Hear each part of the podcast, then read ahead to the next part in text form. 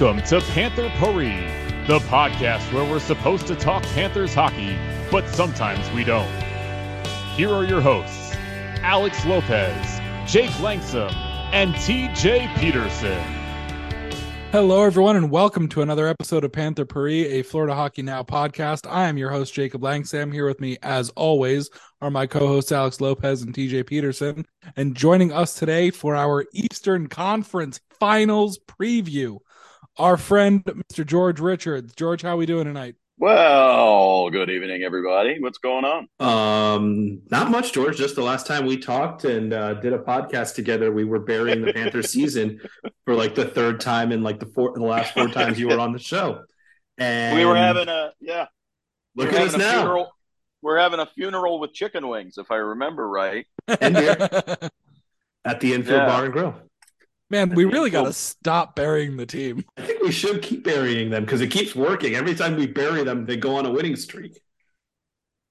Everybody gives me grief. Everybody gives me grief, right? Everybody's been saying, oh, they were down 3-1. They just lost 6-2 at home. I mean. They were 3-1 lifeless. Yeah. Like lifeless. Oh, yes. I stand by everything we've ever said. Yeah. So good for them. Good on the Panthers. They came back, and heck, this has been unbelievable. Let's not kid ourselves. But they've looked dead in the water a few times, and have they've risen from the ashes like what do they call it? A Tempe, a Phoenix. I think it's Tempe. I think it is. I just got back from that took me a second, but that's a great joke. A joke. Oh shit! That took me a few minutes. That's a good one, George. This is going to dwarf my I just got back from a week in Europe. Did I miss anything, Joe? Oh, boy. Yeah, TJ, I almost introduced you as a guest. That would have been funny. TJ, did you take a boat over on all of the tears from the Toronto Maple Leafs media and fans back from Europe? Unfortunately, it's not enough to sustain the full trip. So I think you're wrong on that because there's been a lot of tears. Yeah. I still had to find my way to Iceland in order to get back on the tiers. I still think one of the best tweets I've seen in the last 3 days was actually Paul Bissonnette, who today tweeted that he's so excited to cover the Eastern Conference Finals because it's two teams that are so good and with such interesting stories. I'm just imagining how hard. How white-knuckled he was typing that up. Oh, for sure. but we're not really here to talk about round two or Paul Bissonnette. We're here to talk about round three, which is something that we have not been able to say as Panthers fans since 1996. Certainly nothing we've ever been able to say on this podcast. Uncharted territory. Which frankly should be the title of this episode at this point. The Panthers heading into the Eastern Conference Finals against the Carolina Hurricanes, who clinched their spot just the day before the Panthers did.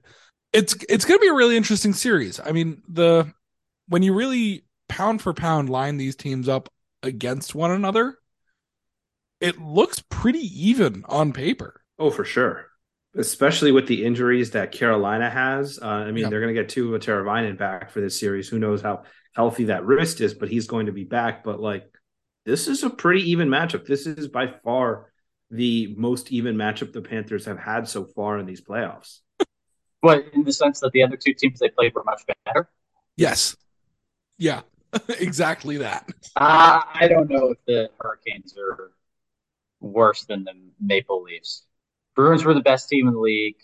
Toronto, say what you want about their repeated playoff failures, which I don't really think is what happened here, that they just choked or anything. I just think it's a good team, but they're not, so good that that team not getting to the third round of the playoffs is this massive shock. It's like they probably are the seventh or eighth best team in the league. This is right around where they should have gone out. We talked about it. They were bad against Tampa. They were bad. I think if you guys remember right, a lot of people, remember when we were talking about the Panthers have won four straight. Back when they were trying to make the playoffs, I think a lot of people were saying, well, who do you want to play? Who do you want to play in that first round? I think a lot of people said Carolina, right, because of the injuries. That was the team that folks, were like, well, yeah, let's take our chances there. And you look at what Carolina did in the playoffs. I thought they were a much better team than the Islanders going in. The injuries were obviously a wild card there, but the way they finished the year, they beat the Panthers in Sunrise 6-4. That won them the Metropolitan Division. Had Florida won that game, the first round would have been Florida and Carolina. Who knows what happens, because New Jersey won. They would have won the Metro. So it would have been, it would have been Jersey, wouldn't it? It would have been Florida and New Jersey. Yeah, my bad. It would have been Florida and New Jersey. If New Jersey had lost in Carolina, the Panthers had beaten Carolina and New Jersey had lost, Carolina would have kept it. That's what I was thinking in my head. Anyway, it's been a long couple weeks, a long month. Regardless, people would, this is a very good series. I think that, like I was going back to, I thought that Carolina was better than the Islanders in round one going into it. I thought round two was going to be very even, with especially the way the Devils played against the New York Rangers, and Carolina, took care of them pretty handily. So, this is going to be a game or a series where I think that goals are going to be hard to come by. And the Panthers are used to playing that style, right? That's how it's been. The 5 games they played against Toronto, 4 of them were 1-goal games, and only game 1 was a 2-goal game.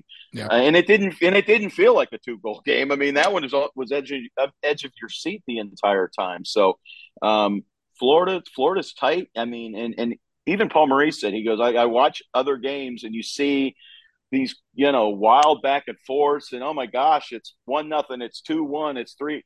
You haven't seen that in the Panther series. Yeah.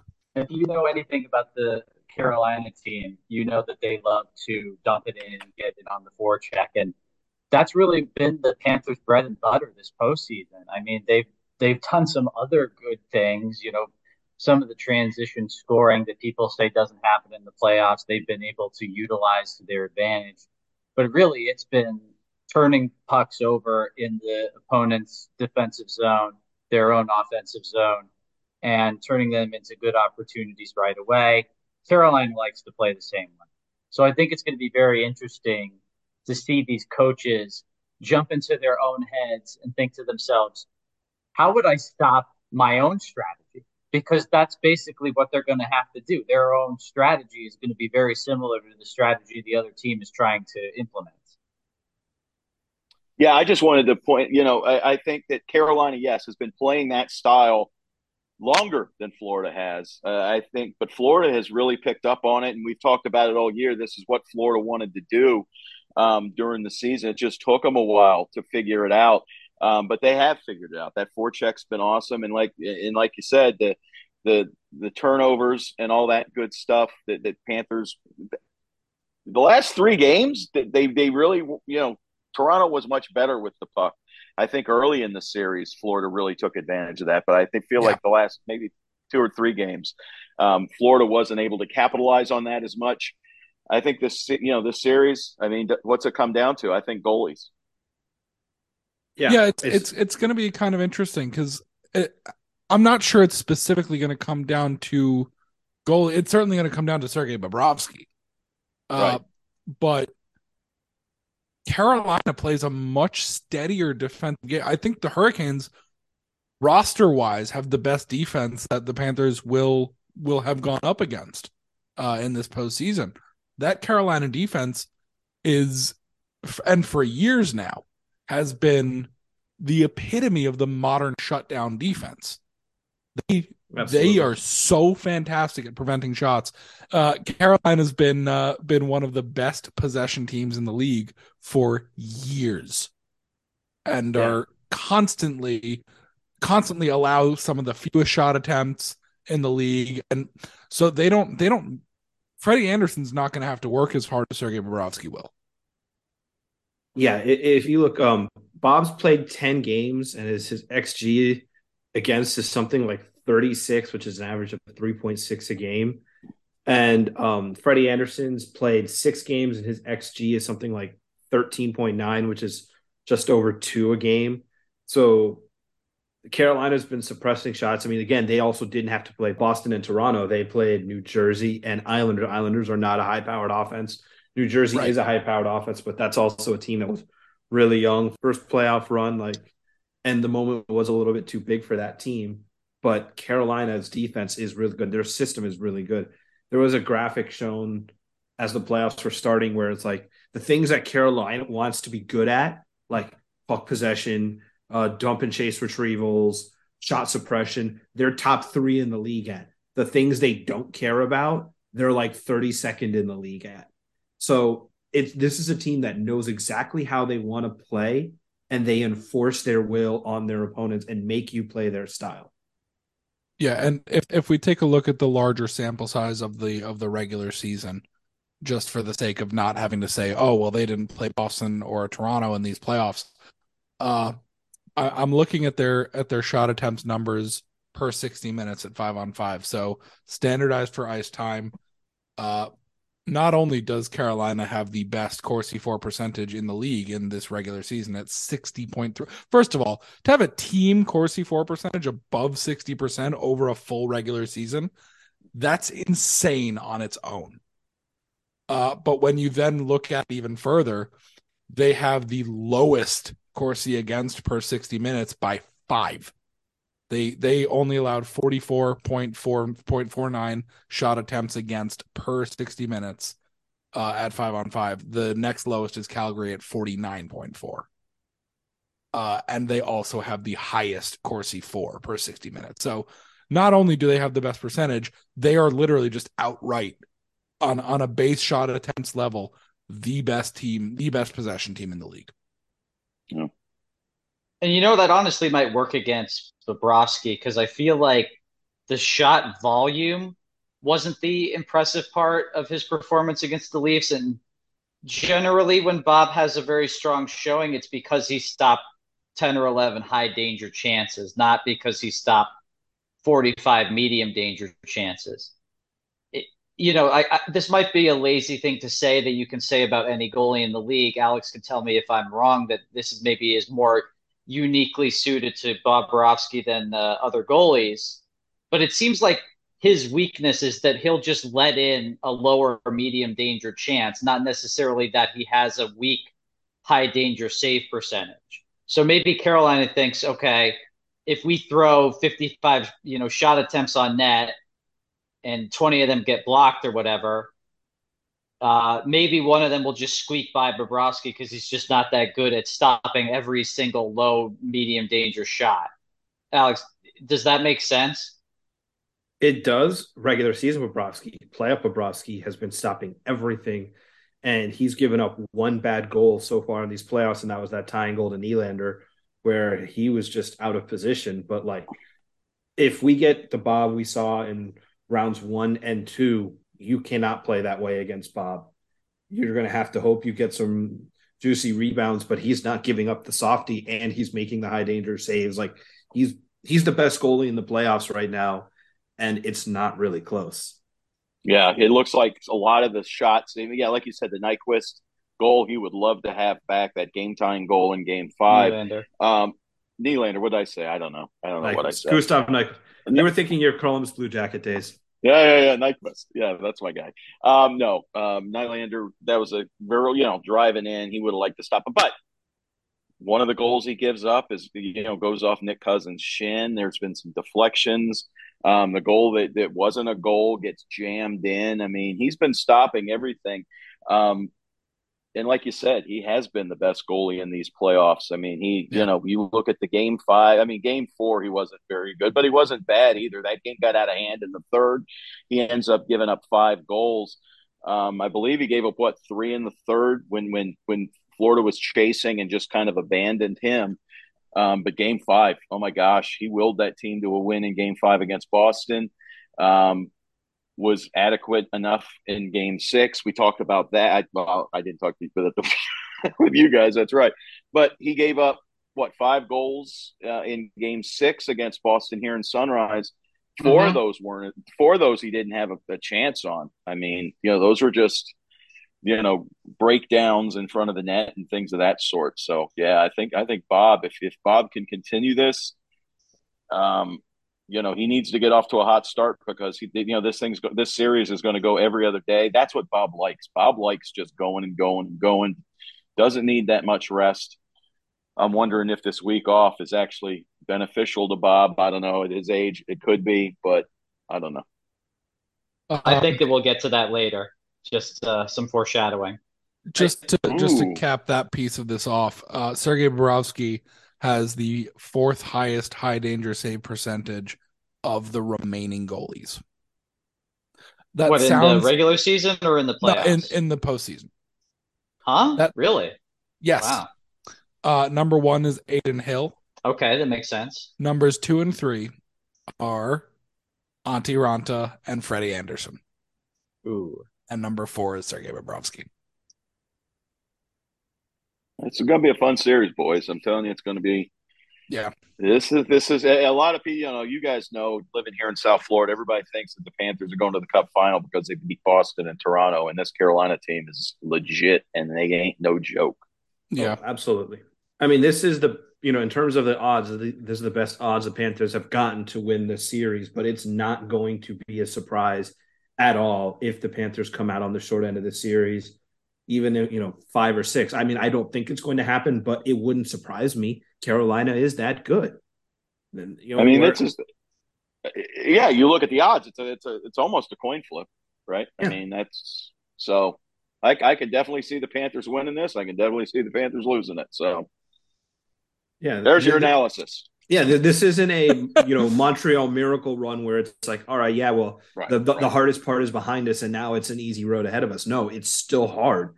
There's a reason the Eastern Conference was overwhelmingly the best conference in the NHL this year. Like, It's not easy. You don't get into the playoffs with 92 points if there wasn't some extremely stiff competition around you. And I know that sounds counterintuitive, but the Eastern Conference was losing a lot to the best teams in the Eastern Conference. So the wild card teams had lower point totals. That's how that works. No, the Panthers didn't do that good against the West, though. So, I mean. Yeah. Well, that's part of the reason why the Panthers ended up in the position they were. Right. They didn't do good against the West. They dropped points at so many different against teams they had no business losing. But now they're playing well, and you're seeing the true potential of this team. I mean, you're also getting a benefit of Bob just being really good. I'm sorry. George is learning how to use green screen and is having fun with a Flanagan's cup. And if you listen to our podcast, you know Flanagan's cups are green. And just seeing the joy on George's face is just going in and out with the cup. It's the most distracting but hilarious thing. I'm sorry. TV magic, boys. I do want to circle back to close out a point. That I was, or at least give some context, is the better way to frame it. Back when I was talking about Carolina's possession numbers, I want to give some context for where the Panthers sat in those numbers, because the Panthers had a very good year in terms of shot attempts as well. They finished third in the league in Corsi .4 percentage with a healthy 54.3. They were third in the league in shot attempts .4 per 60 minutes. Only about two shot attempts per 60 behind Carolina. And here's the big difference. Carolina being first in both shot attempts .4 and against, the Panthers allowed the 13th fewest shot attempts against. Which is respectable still. Yeah, it's still playoff worthy, but going up against the team that was 1-1 as the team that was 3-13. Yeah. The Panthers are going to be very reliant on Sergei Bobrovsky. Yeah. I mean, the thing that sticks with me, this is not really analysis as much as just like a peek into my brain. I look back at that Carolina series, and yes, they did win Game 5 in overtime. But if you go back through that series, Game 1, 5-1 Carolina win. Game 2, 6-1 Carolina win. Game 4, 6-1 Carolina win. These are not coin flips. This is a team that had a goal differential. Let me do the quick math here. 9 minus 4 is 5. They had a goal differential of plus 11 in their last series. That's really high for 5 games. That's really high. It's very impressive. Absolutely. So they're really on a roll right now, and that doesn't really mean anything if you evaluate like if that's indicative of future success. But it's hard to ignore, you know. During this regular season, the Panthers and Hurricanes matched up against each other 3 times. In those 3 games, the Panthers were on the short end of the shot attempt stick by a measure of 117 to 150. And at 5-on-5, the Panthers scored 4 goals to Carolina's 5. If you expand that to all situations, the goals change to 7-4-10 again. So the Panthers lost the season series to Carolina in terms of some important metrics.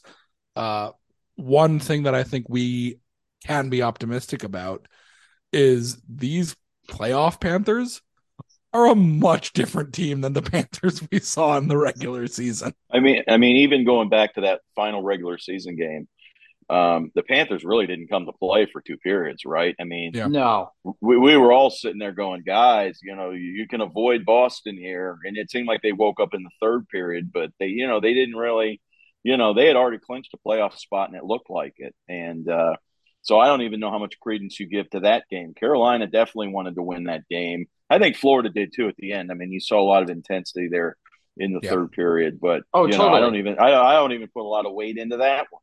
Much less, one in December, because we know what the Panthers were then. I think Spencer Knight shut them out in November. So, yeah, that's Matthew true. Matthew Tkachuk was suspended in that game. Right, Matthew Tkachuk did not. Right, he did not play in that game. Right, a well-deserved suspension. So there you go. The Panthers are 0-2 against the Hurricanes with Matthew Tkachuk. So you might as well just throw the towel in right now, because I guarantee he will not be scratched for any of these games. Read about it this week in Florida Hockey Now. It's very sad, actually. I was looking forward to Game 5, but it turns out it won't be happening. Let me bring something else up here. Yeah, so sure. Ryan Lomberg is back at practice. The no contact jersey has been shed, and much like Teuvo Teravainen on the Carolina side, seems like he's going to be back into the Panthers lineup for this series. So there's no question that they're just going to put Lomberg back into the lineup, right? They're not going to be we had a good thing going. Who do you take out now? That's the thing. Colin White. He's not going. Okay, no. Yeah, of course. You're not going to take you're going to put him back on the 4th line. I mean, you're not going to replace Luostarinen on the 3rd, which where Ryan Lomberg had been playing. You put him with Staal. I think Zach Dalpe's been fine, but he only plays 5 or 6 minutes. I think Colin White is probably the guy that you look at, because I think they really like Zach Dalpe. I think he's had some scoring chances, but they really, really like Colin White. I don't know. We'll see. I mean, maybe they just run it back and they go with what they've got for game 1 and see what happens. But I don't know, because They didn't mix things up yesterday. Monday was the day that they were running lines, and they didn't have Lomberg. They had him on the goofy 2nd line with Tkachuk and Bennett out. With Tkachuk and Bennett just doing workouts in lieu of participating in practice, though, I think that gave some leeway for Lomberg to play up in the practice lines. But I can't imagine they leave Lomberg on the bench. He's so important to the team when he's in, and he's so much better suited for a 4th line role. Yeah, like he struggled this year in a 3rd line role because he's just not a 3rd line. He's not player. A 3rd liner, right? But a 4th line role, like in for Colin White or in for Zach Dalpe, like 8 to 10 minutes of chaos. That's exactly where you want Ryan Lomberg. I have a very important question. Where in the lineup was Ryan Lomberg playing when he scored a game-winning overtime goal in the playoffs against Tampa? 4th line. Weird how that works. I do see an argument for Dalpe getting the boot also. Yes, he scored one of the most important goals in the history of this franchise. But outside of that, he, like you said, George, he's only played a couple minutes a night. He's been fine. But I think there could also be a case of thank you for your service. Here's the door. I mean, you can make the argument that nobody on the line, the fourth line, has been fine. In the last series, they've been outscored 4-0, and every single member of that line has a Corsi under 41%. White has the worst individual, on ice statistics. So I guess I shouldn't say individual because it's on ice stuff. But at the same time, according to a JFresh tweet from the other day, I just closed it. What am I doing here? But he was third on the team in terms of scoring chances contributed per minute. And the other three guys that might be on that fourth line, including Lomberg. So I guess this is the whole playoffs. This isn't just the second round. They're in the bottom three in terms of scoring chances contributed. So it seems like he has a little bit more to offer. I guess that the argument could be made that, his skill set doesn't really, equip for a fourth line role. If you were looking for somebody on the fourth line right now to step up and play in the top nine on the wing, I would probably say that he's the best suited to do that of the four guys in question. But I could see an argument for he doesn't have really a fourth line skill set, so maybe you should put somebody out there with the fourth line skill set. But at the same time, Zach Dalpe is just not an NHL player. We know this. Colin White, probably an NHL player, which is the nicest thing I'll say about him. But he's an NHL player, so I don't know if you want to think too hard about it and just play the NHL player and not the AHL player, That's my personal opinion. One thing I do want to say in defense of the fourth line last series, and there really isn't much, but in terms of their raw possession numbers, to contextualize that relative to the Toronto series, outside of the goalies, the two players that Eric Staal spent the most time on the ice against are Morgan Rielly and Austin Matthews. Yeah, of course the fourth line is going to get their ass kicked when they're getting targeted to play against Austin Matthews. Obviously that's going to happen. Sheldon Keefe was chasing that matchup the entire series. Anytime the fourth, especially in Toronto, anytime the fourth line jumped over the boards, even defensive zone draws, the top line was coming out. I even remember a couple of shifts where the fourth line would start in Florida, where the fourth line would start the shift. And then basically as soon as the puck went out of the zone, even if it had been a 5-second shift, the first line for Toronto was coming on the ice. They were chasing that matchup. So no, the fourth line was not good against the Toronto series, but there are contextual reasons as to why that was the case. Not to say that Carolina won't try the same thing, but you'd be foolish not to. Right. But I do think that it's important to put that into that context when discussing who might Ryan Lomberg replace. I mean, we know it's not going to be Eric Staal. George, how would you feel? I don't know if there's any credence to this, but what about if the Panthers decided to shoot for an 11-7 setup? Is there any chance we see that with a Lucas Carlsson coming into lineup? I don't know. I mean, you saw Toronto do it in three of the 5 games. And that does kind of spread things out. If you're only using your fourth line so much, it does spread out the minutes. And, especially on the road, I wouldn't have a problem with it. You've got a defenseman in Carlsson who can create some offensive numbers, who can move the puck well, who is not defensive liability at all. I wouldn't have a problem with it. I honestly think it's the preferable method in the playoffs, especially when you're a team who doesn't play your fourth line. Would you rather have a guy playing 5 minutes a night or a defenseman that, like you said, like a Lucas Carlsson, where if you end up in a situation where a defenseman goes down, you still have 6. If a defenseman's in the box, you still have 6. You have so much more flexibility with that extra defenseman in the lineup rather than, you know, a fourth liner who's going to play 5 minutes a night and you're not putting him out on special teams. Like, I think seven defensemen is the preferable lineup in the playoffs, where you're double shifting your top guys and your fourth line is basically reduced to here's an offensive zone draw. Don't screw it up. Right. Yeah. I think there's some method behind that madness. If I don't think we'll see game one, at least. I don't think Paul Maurice has any real intent on dramatically shifting the lineup that much. Swapping Lomberg in for White or Dalpe is one thing. But I think that's probably too dramatic a shift for game one. I would really like to see it, though. Yeah. I think that, you know, the talent on this team just dictates that. And I also think there's totally a scenario with, like I was talking about earlier, the Hurricanes are such an aggressive forechecking team.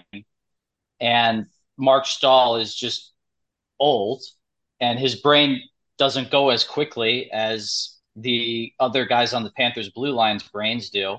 So he's going to be prone to committing one of those like costly turnovers that could lead to a goal in the back of the net. And that's just not going to be the case with Carlsson. He might not be as responsible in his own end, you know, when the other team has the puck, but that's not really the way that Carolina plays. They're not trying to cycle and, you know, generate a tap in right in front of the net.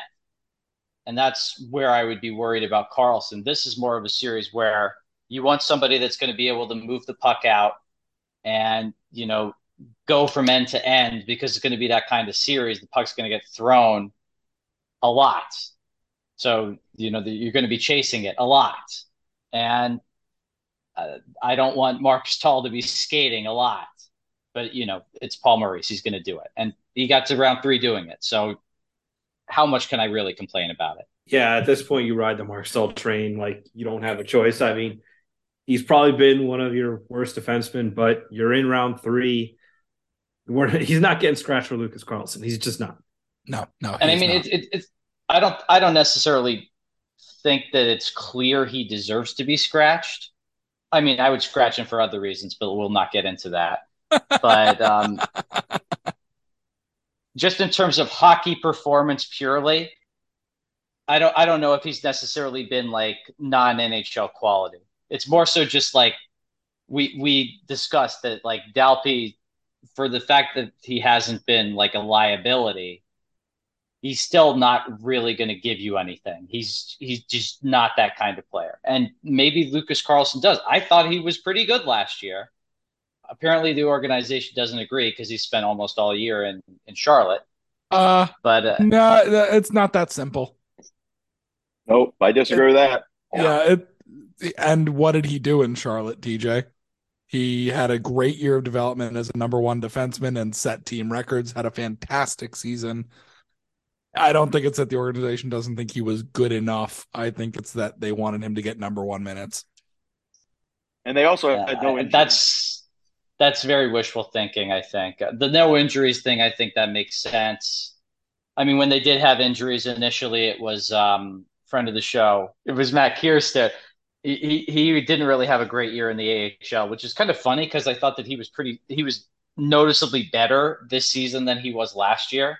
But yeah, I don't know if round three of the playoffs is going to be the time where Paul Maurice is like, you know what? No, let's go Lucas Carlsson. Maybe if they're down like 3-1. Or something, they'll do it, but we'll see. I think, we get the Matt Kierstead thing. We're probably going to have to talk about in the postseason, show, after the summertime show. But listen, they didn't have any injuries. You're right. The one time when they had LTIR and they had an extra player, Matt Kierstead was one of them that was up here. But again, that was because they knew Matt Kierstead wasn't going to play. Matt Kierstead didn't play. You know, when they first initially put Patrick Hornquist on the LTIR and they didn't have Anthony Duclair, they weren't playing. They've played that sixth defensive set, aside for the 10 games that Aaron Ekblad missed from game 3 to 12 or whatever the heck it was, to 13. It's been that six. So I don't think it was a punishment to Lucas Carlsson. I think it was, son, you're running things, go get it. And for the first time in his life, he really got to get after it and be a number one guy. He got to run the number one power play. He got to do all kinds of stuff he's never really been able to do at the AHL or NHL level. So I think that bodes well for him moving forward. But This is a playoff show. We'll move on. I do want to get to our listener questions at some point, but there's one more thing that I want to do in relation to the Toronto series.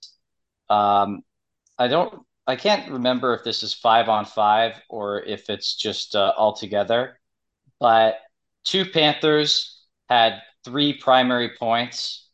Let me double check if this was 5-on-5 or if it was.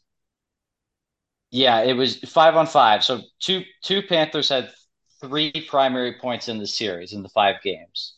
One of them was Matthew Tkachuk. Can you guys guess who the other one was? Repeat Sam the question. Bennett. Okay, there was three, actually. One of them was Matthew Tkachuk. One of them was Carter Verhaeghe. Who was the other Panther that had three primary points in the Toronto series? Three primary – just all situations? At 5-on-5. Okay. At 5-on-5, sorry. Three 5-on-5 primary points at 5-on-5. Duclair. Bingo. Three primary assists in 81 5-on-5 minutes for Anthony Duclair. And you really saw that he got it going there. I mean, that power play goal that he scored in game three, I think the power play was ending, it was a few seconds from ending, but it felt like the 5-on-5 goal. Yeah, there's 1 second left, yeah. That was power play. Yeah, he was coming on to start a 5-on-5 shift, and he just happened to score right as the power play was ending. So that, still counts. But yeah, no, Duclair, it took him a long time to get his feet under him, but he finally has them, and he is giving you quality minutes on your first line. The Panthers have three really good lines right now, and if they're going to have a shot, if they're going to have a shot at continuing this run, they need these three lines to keep playing the way they're playing. But when you've got three lines as good as the Panthers have right now, Bob playing as well as he's playing right now, Montour playing as well as he's playing, Ekblad, showing that he's not at the beginning, most of the season, he was a number 4 to bottom pairing defenseman in terms of what he was giving you. He's been a lot better in these playoffs. You're getting everybody stepping up their game right now. That's how you go on runs like this, is guys step up, and the Panthers are getting that all over the ice. Yep, very good. And by the way, in defense of Mark Staal, he did score more goals against the Panthers than either Austin Matthews or John Tavares. There you go. So that's just facts. Can't argue with those. Real quick, so we do have we did do a bit of a mailbag, so we've got some listener questions. But before we do that, I just want to go around the horn and get serious predictions from everyone, and then we'll go into our listener questions. Alex, come on, Cats in 5. Come on, TJ, Carolina in 5. Of course. George. Carolina in 6. And I said it last time in the game 5 recap, and I'll say it again. Panthers in 6. All right, so one prediction only. Cats in 5 at team 5. Come on. 4 different people. I think there are a variety of outcomes that would not surprise me. Even the Panthers winning in 4 or 5 wouldn't really surprise me, because Carolina could just have their goalies blow up on them, or they've had a number of games this year where it doesn't matter how many shot attempts they get. They just don't get any quality at all. But I mean, I go back to what I just said, look at the games against New Jersey, 5-1, 6-1, 6-1. These are not 50-50 games. These are games that they controlled, and they didn't just control. They didn't just dominate. They obliterated the Devils. They are a system team, and they are playing their system better than anyone in the NHL. And that's scary in the playoffs. The only outcome that would surprise me is Panthers in 4.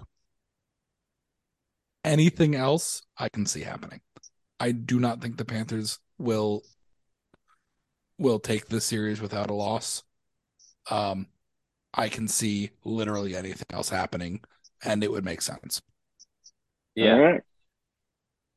All right. So TJ, you're manning the questions. So let's go to the listeners.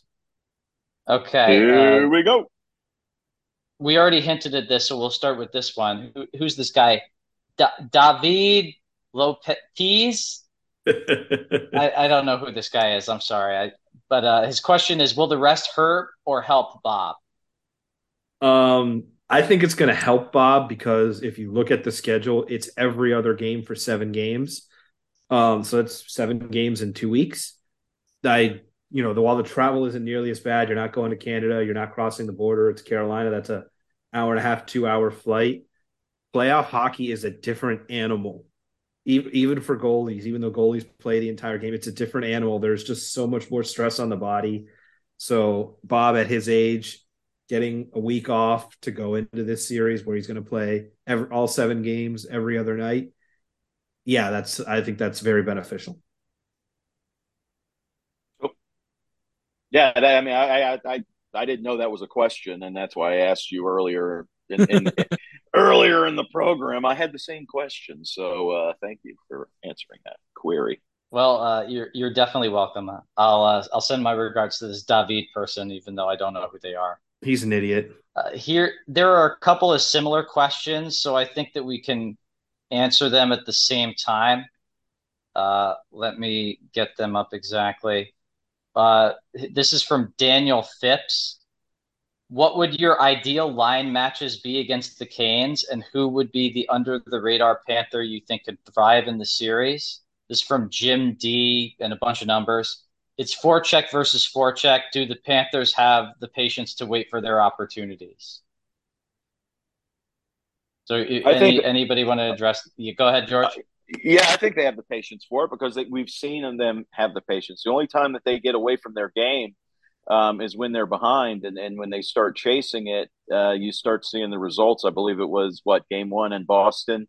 They were down 3-1 in the second period. And that third period is the outlier of this entire postseason for Florida. They were chasing it the whole way. They were not forechecking. They were just going at it and Ullmark didn't have to do a whole lot. So, yeah, I think they've got the patience for it. We know Carolina certainly does. So, yeah.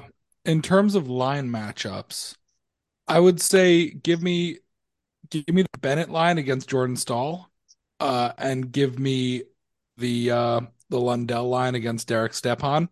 The Stepan line is probably going to be their fourth line, isn't it? I honestly don't know Carolina's lines right now, so.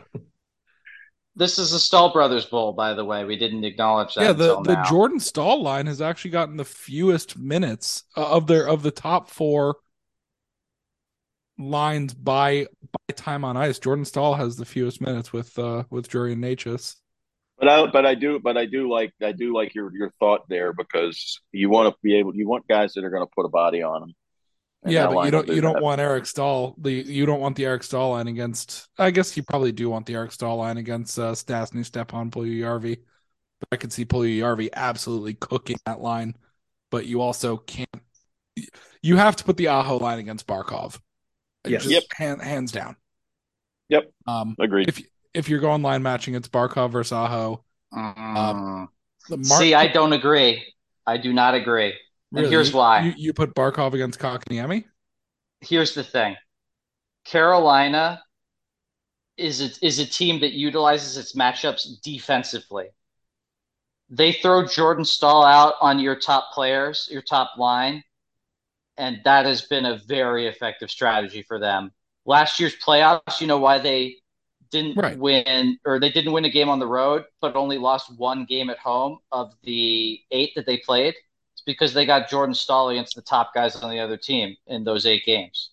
That's why my instinct was to say Bennett versus Jordan Staal, because I think Bennett can stand up to Jordan Staal. Yeah, you're not going to have a good time, though, like if they lock down Tkachuk, and then good luck to somebody else to get it going. I mean, like I said, Duclair had a good series against Toronto. Verhaeghe obviously had a good series, 3 goals. Matthew Tkachuk is the... is the guy, though, that throughout this playoffs, throughout this regular season, that they've leaned on to drive the bus. Yep. And so if Carolina can shut him down, which has sort of been their calling card in playoffs past, even though maybe their success can be questioned in terms of the playoffs.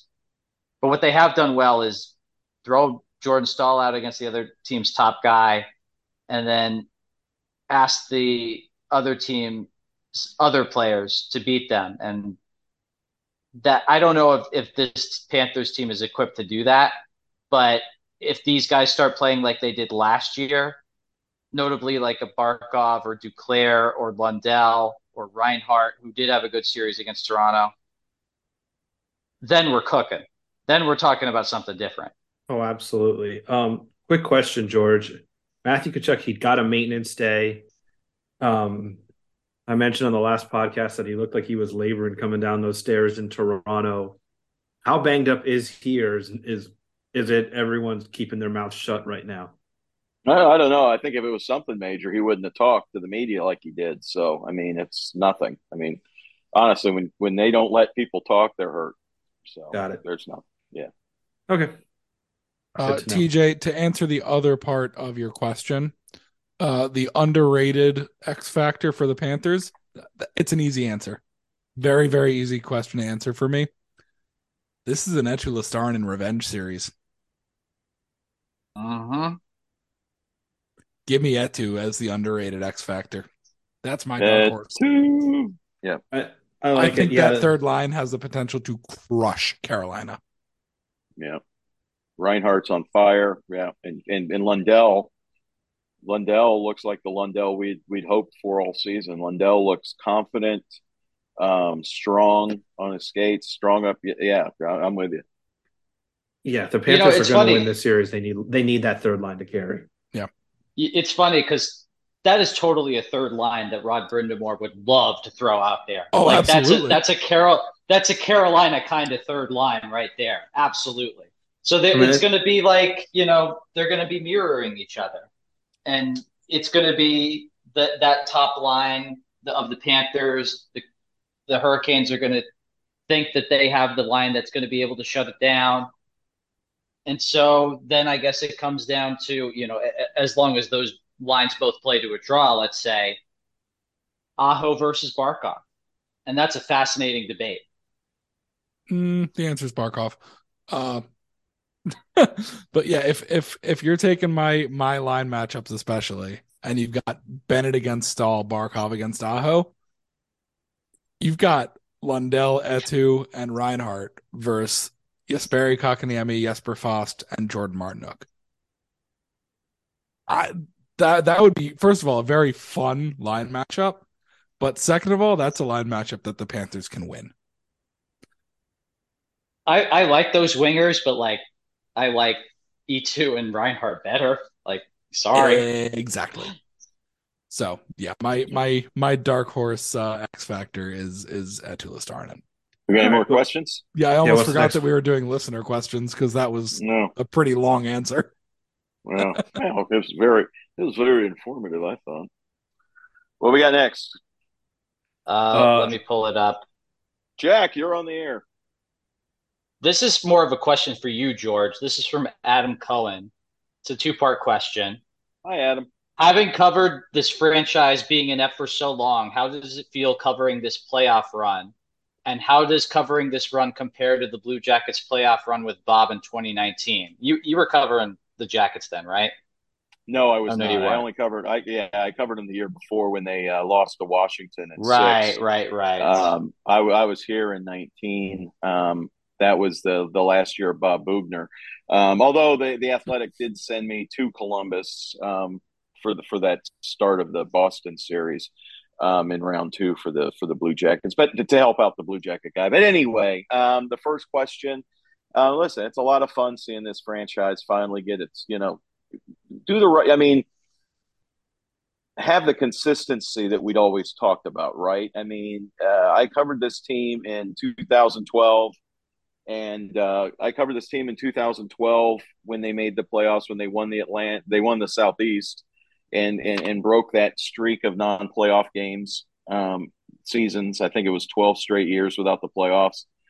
And then the next year they're a last place team. Then they're drafting first, second, whatever it is, and then they get good in 16, and then they tear it apart again, and then they don't make the playoffs for 3 more years. And I know Aaron Ekblad counts it, but I don't count 2020 either. I don't either. Although I do think if not for COVID, the Panthers would have. They had enough games to make it up. I think the Panthers would have made the playoffs on their own accord that year. But anywho, they didn't beat the Islanders. They didn't make the playoffs. But now they've made the playoffs 3 straight times for the first time in franchise history. You're seeing this organization put money into hockey ops. I mean, they've got a front office. No, they're not. It's not money being spent just for flashy things. They're doing it for the right things. They're doing it for development. They're doing it for scouting. All that good stuff. This was a franchise that for years, and this is before Vinny Viola, but also during, the early years, they went, they had the same people doing the same stuff. And now you see more modern, analytics is obviously a big part of the Panthers, but it's fun seeing that building packed. It's fun seeing the excitement. It's fun seeing people talk about this team. And even though a lot of people, I wish the Heat were losing, because then it's fun being in South Florida when you've got 2 teams playing well at the right time. They're playing every other night. Everybody can enjoy the Heat and can enjoy the Panthers. This is only good for both teams. I think it's been a lot of fun. Yeah, when basically every single night you can watch a conference finals game featuring your favorite team. Like, how can you beat that? Yeah, it's, and tomorrow, in Wednesday's edition of Florida Hockey Now, you're going to have a remnant of the past. I talk about, the problems the Florida Panthers have had in Raleigh over the years. And you look at that, when I started covering this team in 2005, they couldn't buy a win in Carolina. And the weirdest things have happened there. And the picture that I'm using, of Gerard Gallant. I mean, it's just been a house of horrors for the Panthers, and nobody there remembers it except for Eric Staal. Eric Staal remembers those years because he was part of it. But, it just going through some of that stuff, it was like, my goodness, the Panthers were just such a disaster it was just, yeah, they, and people wonder, why are the Panthers at the, why don't people in South Florida, because of years of decades like that. I mean, they were just, you can't fool people with a lot of the stuff they did, but that was a long time ago. And then the Panthers always get mad at me when I bring this stuff up, but it's, you got to remember where you came from, right? I mean, I'm not saying that's how it is now. It's not like that now. But it was. You gave me something to be optimistic about just now, George. And oddly enough, it stems from the struggles that the Panthers have had in Raleigh. Because until very recently, you could have done the same thing about the struggles that the Panthers had in Toronto. Oh, absolutely. Yeah, the Panthers have not done very well in Toronto. In fact, before that overtime win, that saved their season, the last time they won was the Mark Pysyk hat trick. And that was what? 2020, right before the pandemic. So the Panthers had not played well in Toronto. They hadn't played well. Well, Boston, they've won a few big ones there, but they've lost more than they've won in Boston too. So this is a very good road team, as we have seen in this postseason. Nothing seems to bother him, and none of them. I mean, even Paul Maurice was like, "Yeah, I don't remember that," and I was like, "Yeah, that's right. You weren't the coach then." So. Yeah, if doesn't really matter. It was 9 Rod Brind'Amour remembers that stuff. Yeah. 13 straight. 13. It was 13 straight losses in Toronto. I'm sorry. I was thinking Carolina because I. If memory serves, it was 9 straight losses in Toronto up until this season. So and that's taken out a year, right? Just the Carolina stuff. Like I had honestly recessed it in the back of my mind. Just the amount of horror shows, like you're talking about that 12-year playoff drought. Like, how many times would the Panthers do one of those miracle post deadline runs where they they win 7 straight, and then it comes down to a game against Carolina, either at home or in Carolina, and every single time Carolina would just destroy the Panthers' soul, and in the most strange way, pucks off shins, knuckle pucks that like elude goalies that had no business going in. Eric Staal diving in the most hilarious fashion, even though he denies it.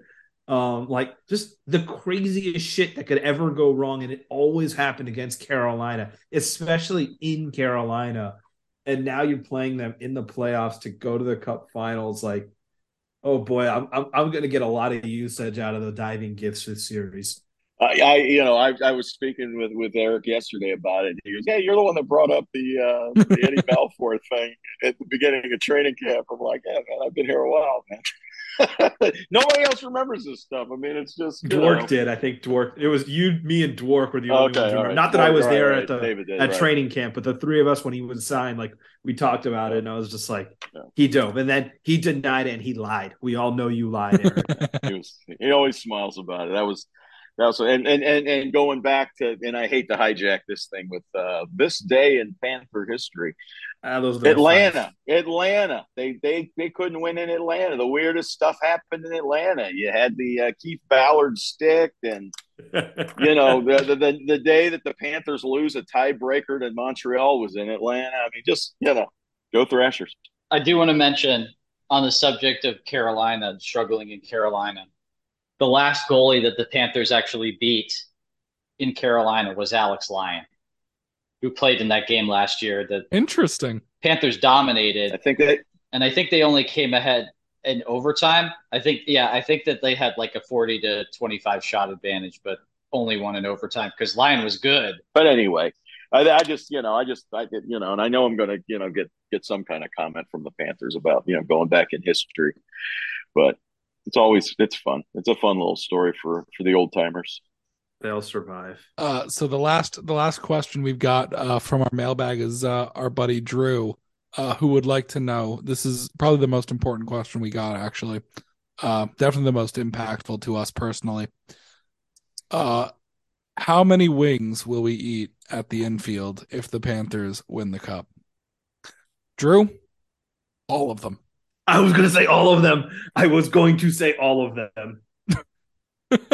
quote Ron Swanson, "Bring me all the bacon and eggs you have." I think you misheard me. I don't want a lot of bacon and eggs. I want all of the bacon and eggs. I'm going to want all of the wings.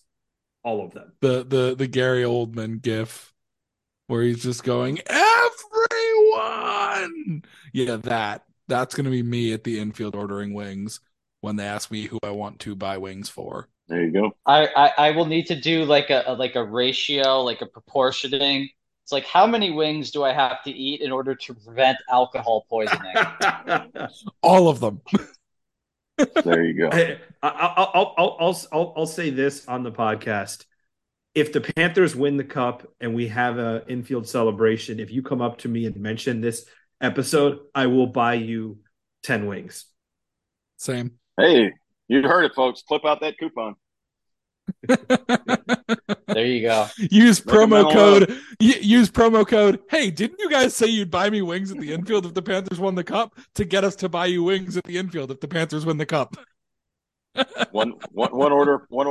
The day that order per person, please. Limit one order per person. The night that the Panthers win the Cup, I will be legally changing my name to Bender Bending Rodriguez. I think you should change it to TJ Paul Maurice Peterson. I'm good on that. TJ never should trade Radko Gudas Peterson. Yeah, we need to have a talk about that, but that's for a later episode. So George, do your thing, plug everything. All right, come on over to FloridaHockeyNow.com. Check out. Listen, everybody's coming out of the woodwork now, aren't they? I mean, you got Florida Panther coverage from all over the place. All the national folks are coming into town. But the best coverage of the Panthers, FloridaHockeyNow.com. You know it. Everybody knows it. We got tons of content, tons of stuff. We're getting stuff nobody else is getting. The Eric Staal stuff from Tuesday. Talking to Ryan Lomberg on Monday. So coming over, FloridaHockeyNow.com. Visit us at George Richards. And don't forget to visit the Florida Hockey Now YouTube channel where you guys really like them videos. You guys are digging the videos, and I appreciate it. Thank you for checking them out. And I know you. Some of you can't hear them, but you know I can't do anything about it. So there you are. Where are they rating us 5 stars? I'm gonna say rate us 5 stars at Phillips Arena in Atlanta, where the Thrashers play. Phillips Arena, baby, Blue Land. Rate us 5 stars on whatever golf course the Leafs are playing on because they've been eliminated. Oh, that was a beautiful picture that came out literally the day after that series ended of Marner, Matthews, and one of their other teammates out on the course. Big smiles all around as if they didn't just get eliminated from the playoffs. Probably an old picture. It might be, but I'm going to pretend it wasn't. I'm going to say rate us 5 stars at Cookout, North Carolina. Yeah. In Raleigh, they've got a I think it's called Char Grill. It's even better than Cookout. Ooh, yeah, that North Carolina area barbecue. Yeah, that's good stuff. Definitely have to recommend all of the fine establishments. Yep. Carolina's got it going on, kids. Little Cheerwine soda. Never been. Good stuff. So with that, we will we'll see you for our game one recap after game one on Thursday. Final thoughts? That's in 5. Heat in 5 also. There you go. Go Heat. Happy trails. Happy trails, boys. Go Panthers.